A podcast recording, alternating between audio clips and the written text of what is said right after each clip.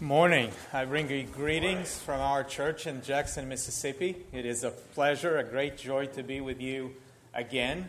Uh, and for me, it's always amazing to think that uh, God's word is true and God's plans are fulfilled. And right when we are about to read God's word and to meditate on it, just think about this fact, because it is a fact, that a guy from Lisbon, Portugal, will be preached on a base of an episode that happened in Israel uh, 2,000 years ago, more or less, to people in Monroe, Louisiana.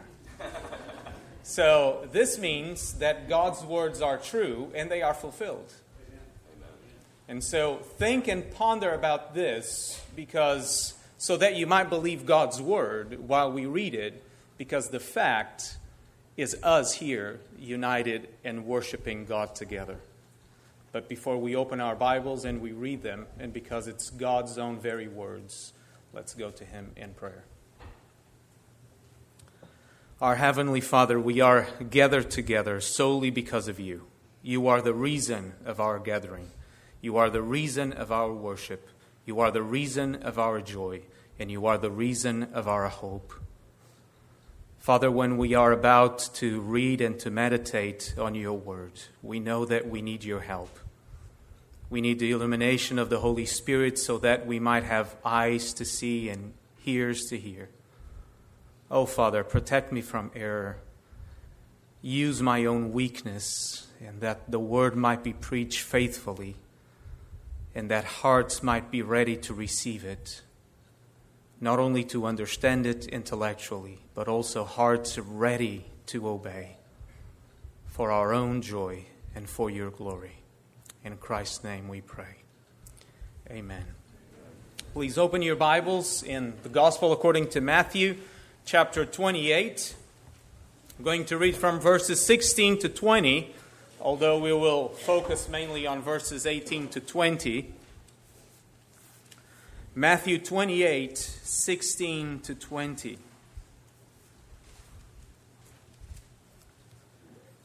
Now the eleven disciples went to Galilee, to the mountain to which Jesus had directed them. And when they saw him, they worshiped him, but some doubted. And Jesus came and said to them, All authority in heaven and on earth has been given to me. Go therefore and make disciples of all nations, baptizing them in the name of the Father and of the Son and of the Holy Spirit, teaching them to observe all that I have commanded you. And behold, I am with you always to the end of age. This is the reading of the inspired, infallible, and inerrant Word of God. You see, this is probably uh, the most common and the most used biblical passage every time someone wants to speak or think or study about evangelization or missions. And there is a reason for this emphasis because this passage presented us the resurrected Jesus after he finished what he had to do on this earth, on his earthly minister, ministry, and now he is ready to ascend to heaven, to sit on his throne, and he is about to bid farewell to his disciples. So these are the last recorded words of Jesus to his followers, to his disciples. And Jesus could have said many things but he decided to say exactly these things. Jesus decided to commission them and to send them. But one of the things that I want you to be aware and to follow little by little with me this, in this passage is that Jesus' final words are not just the command itself. The command is very, very important. But if you do not have in your minds the context of the command that Jesus gives them, you might even eventually miss the command itself altogether. Because when Jesus speaks, he does not only tells them, go to all nations, he actually says more than that. And I would risk that the context of the command is as important as the command itself. And you forget, if you forget that context, you can even forget the command itself. There is work to do. Jesus did all that we needed. But now, when Jesus is ready to ascend to heaven and commissions his disciples, he knows and they know that the full effects of his ministry were still to be felt. And part of those effects are us gathered together here. So I want you to understand that the context of Jesus' command is of utmost importance. I want you to be aware that this particular passage is the conclusion of a whole book, 28 chapters. You see, this, this passage is not given out of the blue, but is in a context. And at the same time, let's uh, pay close attention to everything that Jesus says. So I want to invite you to ponder four things in Jesus' words the foundation of the command, the command itself, the promise, and the goal. These four simple things. Let's spend probably most of our time on the first one, the foundation. See verse 18. Jesus says, All authority in heaven and on earth has been given to me. And note how verse 19 starts. And translations differ here, but either the first word or the second word, you will find this conjunction, therefore. Therefore, you go. What Jesus is saying here, you need to understand what I said before on verse 18, because verse 18 is the foundation and is the reason that allows you and allows me to send you to the nations. So if you don't understand the reason, you will not understand the command itself. So Jesus says, All authority in heaven and on earth has been given to me. You see, if you use the illustration of a house, verse 18 is the foundation of the house itself, is where the house is built upon, is the rock where it stands. A house without a foundation is not a strong house. So, in the same way, I want you to think that all the mission work of the church must rely its foundation on what Jesus says on verse 18. First, I want you to keep in mind that the central theme of Matthew's gospel is fulfillment. You go back to chapter 1, and Matthew starts immediately. That's Matthew's main purpose, wants to convince or remind his hearers or readers that Jesus is God's promised Messiah. Matthew is arguing that Jesus is the one sent by God, the one that God had promised. Matthew desires the readers to be convinced or to be reminded that God's promises had been fulfilled in that man, Jesus, who is now the King of all things, over all things, and before whom all should bow their knees. That, this is Matthew's main purpose. However, at the same time, Matthew also wants us to note a contrast between the reality Jesus is king, Jesus is presented before the disciples, resurrected, the same disciples that have seen uh, their Lord, their Master, being crucified some days before. He is now before them, resurrected. It's a reality, it is a fact. However, there is a contrast because there is a contrast between what is real and what people think about that same reality. And particularly in this situation, the disciples. Because you see, we take Jesus' resurrection and kingship for granted. We believe in it, we proclaim it, we look it, in some sense, in hindsight. We look to the past. We read it from a text and we believe in it. But have this in your minds. The disciples did not. The disciples were living this situation on the spot. They were trying to make sense of things. They might make sense to you now, but think about the disciples at that moment and how they were full of doubts. Actually, that's exactly what verse 17 says. See this because it, it's even a paradox, a contrast, a tension in the text itself and in those people before King Jesus. Verse 17 says, And when they saw him, they worshiped, but some doubted. You see, Matthew is presenting us this mix of worship and doubt at the same time. You see, for us, the resurrection is a time of celebration and joy, but in the first Easter, around 2,000 years ago, that was not exactly like that because the disciples were still trying to make sense of what they were living. If you remember some months ago, Pastor Jonathan preached on the famous episode of the disciples on the road to Emmaus, right?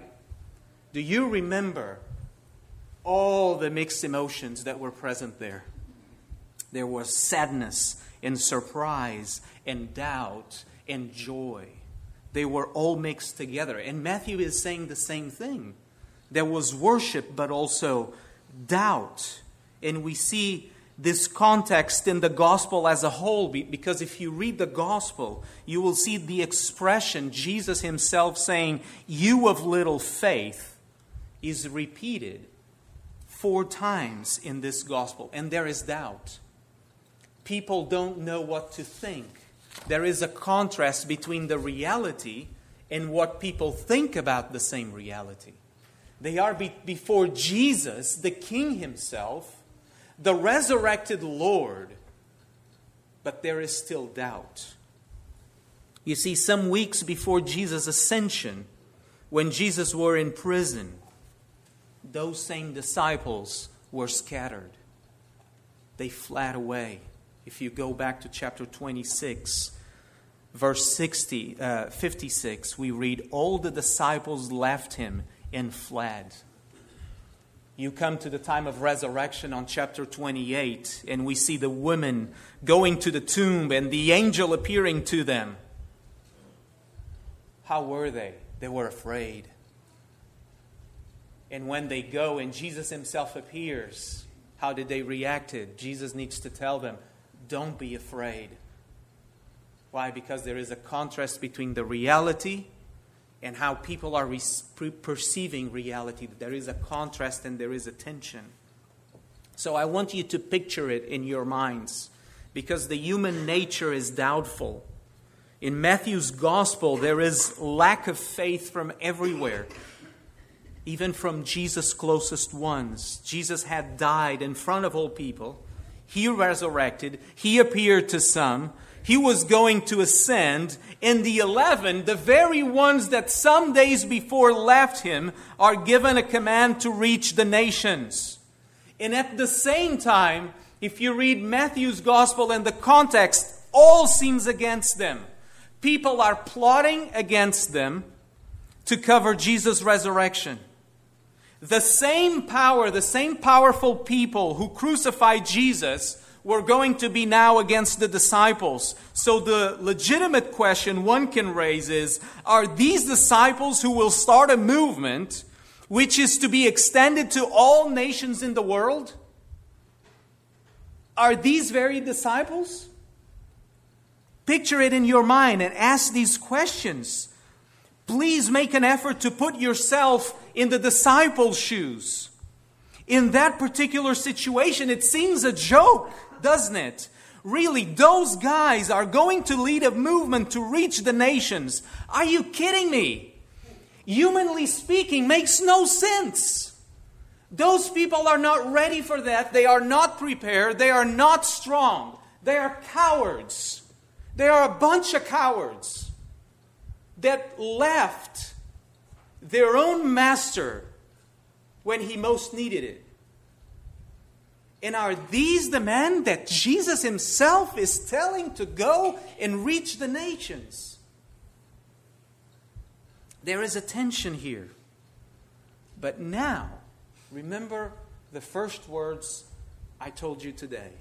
At the same time, after 2,000 years, imagine the present extent of Christianity. Answer to these questions Was and is the gospel being preached to all nations? Were the disciples successful in preaching the gospel? Were they stopped by circumstances? Were those powerful Jewish people able to stop them? Although they did try. Read the book of Acts. Were they bold enough to proclaim the gospel? And you will answer all these questions with a resounding yes. But the question is how and why? And you come back to verse 18. How is it possible that against all odds, Christ's name was and is being preached to all nations? And Jesus gives that answer because it was and is the very power and authority of God at work in them and in the church today. Because, as Jesus said, all authority in heaven and on earth has been given to me. It is King Jesus, who has authority over all things, that sends the disciples and sends us today. And the reason why I say this is that we tend to look too much to ourselves and evaluate things on the basis of what we are able or not able to do. But that's not what Jesus did with the disciples. You go therefore. And the therefore means because all authority was given to me and I am the King of all things. Therefore, you go. You see, the apostles were fully aware of this throughout their lives. Remember what Paul said to the Corinthians My speech and my message was not in plausible words of wisdom, but in demonstration of the Spirit and of power, so that your faith might not rest in the wisdom of man, but in the power of God. It was the very power of God, not the power of those uh, weak disciples, that made the gospel multiply and fruitify, like Paul says to the Colossians, through all the world and to all nations. And you are a witness of that. Because if you are here today, it's because this command was fulfilled. And it was fulfilled in God's own power. So, just as the disciples, we must heed Jesus' encouragement and comfort to us. You see, in our weakness, we will fail. Jesus, as the disciples, just as the disciples, we also need to wait for the power to come from high so that we might be able to fulfill the mission that is given to us. It's not about us, it's about King Jesus himself. You see, that is why some see this passage more than just a command. And it is more than just a command. In that context, was encouragement, was comfort. Because those disciples who were doubtful, who were afraid, and were seeing now their Lord go to heaven and might eventually think, What about now? Jesus is telling them, Don't worry. It's about me and my power, not about you. You are safe because you stand in me, not because you stand in you. Jesus was telling their disciples to trust in him, to trust in his own power. And that's what Jesus continues to tell us today. Go, because all authority in heaven and on earth has been given to me. Number two, and as I told you, do not worry. I promise that this was the biggest one. Number two, the command. Let me make is the part that you probably know better. So let me make just four quick notes. The command to go and make disciples of all nations. First, they are on, not only sent as they were throughout Jesus' ministry on earth, they are not sent only to the Jews. And if you have any doubt, you can just go back to Sunday school where we were just talking and learning about this fact. This command is given to reach all nations. And I'll say the obvious again to all nations means you. Because unless you are a descendant from a Jew, you are part of Gentiles. So you were included because someone fulfilled this very command. So let's put things this way that mission missions is also a thankful reply of what so many throughout history have done so that one time the message of the gospel also came to us. Despising missions is despising ourselves and the work that God did among ourselves. You see, the fact that the gospel came from Palestine on the other side of the world and at some point reached Monroe, Louisiana, and most of you here, it's because this command was fulfilled by someone and by many throughout history. Missions is also a thankful reply for what we perceive was done in our life through the life of others. Second, note that the command is not something new in God's plans. And this is important. One of the encouragements that you need to take is that when Jesus says, Go therefore, make disciples of all nations, Jesus was not coming up with something new in God's mind. Actually, Jesus was the one that could fully fulfill and actually fulfill the mission that was the very purpose of God given to Adam and Eve. Because if you go back to Genesis 128, you know that God blessed them and said, Be fruitful and multiply, and fill the earth and subdue it and have dominion over the fish of the sea, and over the birds of the heavens, and over every living thing that moves on the earth. Was the plan to reach the whole earth there? Oh, yes. Sin has entered. But the one who can fully accomplish this is Jesus himself, King Jesus. The third note is this note that Jesus' command is one go and make disciples. However, is accomplished in a twofold way. Can you realize that? Jesus is saying this Go therefore and make disciples of all nations. And then he tells how is that to be done? In two ways baptizing them in the name of the Father and of the Son and of the Holy Spirit. This is one. Two, teaching them to observe all that I have commanded you. I would say that usually this text is restrained to what we call missions, but it's much more than that because God's plan in our lives and in the lives of people is more than just calling them to faith, but is to transform all of us in the image of the Son. Keep this in mind. So, on the one hand, we are to preach the gospel to unbelievers. We have the image and the sign of the incorporation in the covenant community which is baptism, which symbolizes the union with Jesus. We are to call people to repentance and faith, but on the other hand, God's work and purpose and the mission of the church is not confined to bringing people to faith, but it, it also includes teaching them to observe all that I have commanded you. Are you sitting under the word today? Are you being taught today? It means that this command is being fulfilled at this very hour. Teaching them to observe all things. You see, pastors, John and Jonathan's mission among you is to shepherd you, is to feed you, is to take care of you. And they do that by teaching you the whole counsel of God.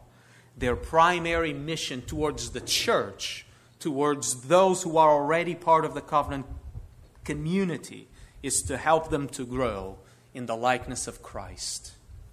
Because Jesus' mission is much more than just bringing pe- people in, but is transforming everyone in the image of His only begotten Son, the perfect image of God.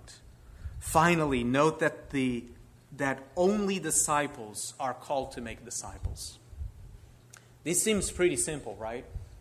But this is important. Only disciples are called to make disciples. Jesus does not call other people to make disciples, he calls his own disciples. The command is not given to unbelievers. And remember that disciple, in a very simple way, means student. A disciple of Jesus is one who sits under Jesus' teaching and learning from him. So a true disciple is a true student. Pursuing obedience to Jesus by making disciples is a proof that we are disciples. And the contrary might also be true. A lack of enthusiasm and actually obedience to Jesus might be the proof that we are not disciples. So, this should also lead us to examine ourselves because one cannot say to be a true disciple of Jesus while not seeking to fulfill the command of the Lord and of the Master. Speaking about the kingship of Christ, just as a theory, is mocking Jesus himself in his own sacrifice for us. So, only disciples are to make disciples and the ones who fail to do this need to examine themselves. Do you remember what Dr. Medeiros said last week? Sometimes in our own Christian walk, and he was talking about Scripture at that point, and I apply it here, but we should examine ourselves lest we end up like someone who sells pizza, who deals with pizza all day long smelling pizza, touching pizza, delivering pizza, but in the end, not eating pizza at all. Are we that type of Christian? We talk about Christ, we talk about His Word, we say that we believe, we say that Jesus is King. But if in the end He is not King of our lives and not Lord of our lives, what type of belief is that? So only disciples make disciples, and disciples make disciples. Number three, the promise. See verse 20, the second part of verse 20. And behold, I am with you always to the end of age. Note again, note that Jesus' command to go to all nations is, in, in some sense, sandwiched between Jesus' own, own proclamation of his authority over all things and telling them and comforting them and promising them that he will be with them always. You see the importance to look to Jesus? It's not just the command, it's the fact that Jesus has authority and that he is with them. You see, and picture picture this in your minds because, again, the disciples, some of them were doubtful. They were trying to put the pieces together in their minds. And now, now that we more need that we need you more, that you are telling us to reach the nations, you are abandoning us. I am with you always to the end of age and again purposefully. The focus, and Matthew's focus, is on Jesus himself, his authority, and his presence with us. You see, again, our focus is not us, cannot be circumstances or earthly powers, but we set our eyes in Jesus and in Jesus alone. It is important to note that the gospel does not end with a command, but it ends with a promise. The promise that Jesus will be with us till the end of this age, until he comes back. So Jesus is comforting them that he will be with them. Because imagine all the questions. You are going, Lord. You have the authority, but you will no longer be with us. And again, the disciples were fully aware of their weaknesses, of their weaknesses. How is that that now Jesus is sending them to all nations? So Jesus comforts them and encourages them. They are sent in his power, but also with his presence as he had promised to the prophets. Again, Matthew starts and ends the gospel in the same way, proclaiming that the baby that was born was Emmanuel. And the King Jesus now before them is Emmanuel and will be with them forever and with them. And this is Jesus' encouragement to them. So, were the disciples to be optimistic about the enterprise Jesus was giving them? Why? When you look around you, and this is something that we need to ponder, when you see Christianity in the United States being put at stake, the number of members diminishing, when we wonder about the future of the church in this nation, how to react when it seems that the war is being lost, we are reminded of Jesus' promise. And I tell you, in Matthew 16, we are in the same gospel. You are Peter, and on this rock I will build my church, and the gates of hell shall not prevail against it.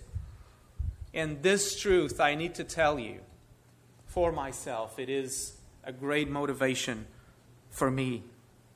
Is it worthwhile? Sometimes I am tempted to invest in Portugal, to go back to Europe. Humanly speaking, it's all lost. Spiritually speaking, Portugal, as Europe as a whole, in human eyes, is a desolation. It seems like a place laid down to waste that it seems impossible to rebuild, spiritually speaking. Why were the disciples to go and make disciples of all nations? Because they were commanded? Yes. But mainly because the command is founded in Jesus' own authority and power, and because Jesus was going to be with them. And that was their assurance. Why is our family planning to go back to Portugal? because Jesus has all authority and He will be with us. So our work will not be in vain because it will be His power working through us, not only ourselves. Why are you to continue to preach the gospel in Monroe, Louisiana? Because you are sent in His authority, and your effort will not be in vain because it is God's own power and presence at work with you. Why are you to continue to send and invest in missionaries to preach the gospel around the world? Because they are sent in Jesus' own authority. Your money is not wasted because it is God's own power and the Holy Spirit which is in each one of those missionaries. So we end with number four, which is the goal please note the main issue at stake in this passage, and I hope it is obvious for you now. Jesus wants to lead them to action. It is true, He commends them, He commissions them. But know, note who is the main character of this passage. Note how Matthew crafts this passage. The disciples say no word in this episode. They go where Jesus tells them to go. They stand before Jesus, and even in the midst of doubt, they bow before him and worship him. Jesus is the one who takes the initiative and speaks. So this passage is about Jesus, is about King Jesus, because above all things, it's an affirmation and an exaltation that Jesus is the King. What is important in this passage, do not forget this ever, is that Jesus is the Lord of all things. The commission makes sense and missions are possible because Jesus is King. So Matthew's gospel starts with the announcement of the birth of Jesus, the son of Abraham, the son of David. And the gospel ends with Jesus, King Jesus ascended to sit on his throne in being worshiped. Naturally, we tend to focus on ourselves, and without care, we may take this passage more about us, more about what we have to do than with Christ. Jesus wants us to be obedient. Jesus wants us to fulfill the commission He gave us, but He wants us to do that while we look to Him and trust in Him. He wants us to do that and be obedient, setting our eyes in Him because He is the King. So ultimately, missions exist not because of people, but for the glory of Christ.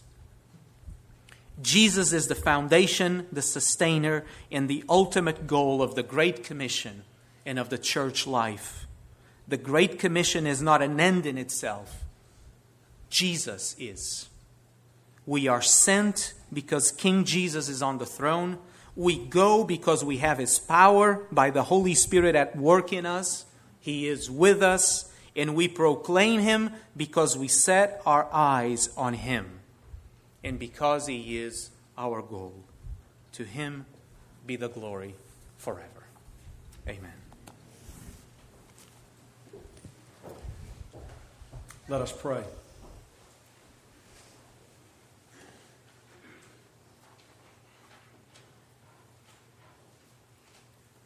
We are humbled, O Lord, that you would speak to us. And we pray that by the power of the Holy Spirit, this word would take hold of our hearts, transform our lives, and grant us the grace to live more faithfully, obediently, joyfully, and expectantly as disciples of Jesus the King.